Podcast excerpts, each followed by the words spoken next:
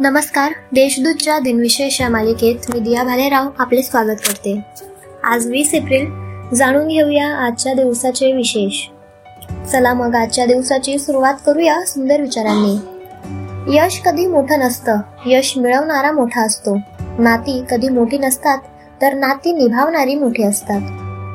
एकोणीसशे एकोणचाळमध्ये मध्य प्रांतातील मराठी विभागाचे एकीकरण करून विदर्भ नावाचा नवीन प्रांत बनवण्याची शिफारस करणारा ठराव प्रांतिक कायदे मंडळात संमत झाला. एकोणीसशे शेहेचाळमध्ये राष्ट्रसंघ ही संस्था बरखास्त करून पुढे त्याचे रूपांतर संयुक्त राष्ट्र संघटनेमध्ये झाले. दोन हजार दोन मध्ये वेस्ट इंडिज विरुद्ध झालेल्या दुसऱ्या कसोटी सामन्यात भारताचा फलंदाज सचिन तेंडुलकरने एकोणतीसवे शतक काढून ऑस्ट्रेलियन फलंदाज डॉन ब्रॅडमन यांच्या विक्रमाशी बरोबरी केली.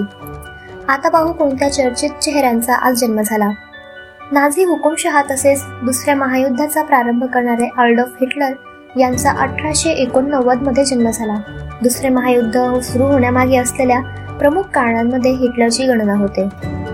विचारवंत शिक्षण तज्ज्ञ संत साहित्याचे अभ्यासक व वारकरी संप्रदायाचे प्रवचनकार प्राचार्य शंकर वामन दांडेकर यांचा अठराशे शहाण्णवमध्ये जन्म झाला.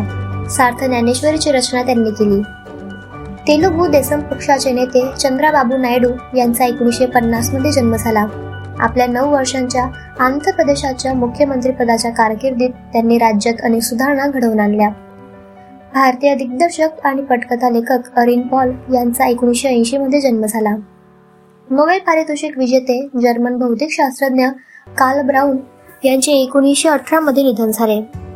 काय न्यायाधीश व कायदेपंडित चिंतामणराव वैद्य यांचे एकोणीसशे अडतीसमध्ये निधन झाले.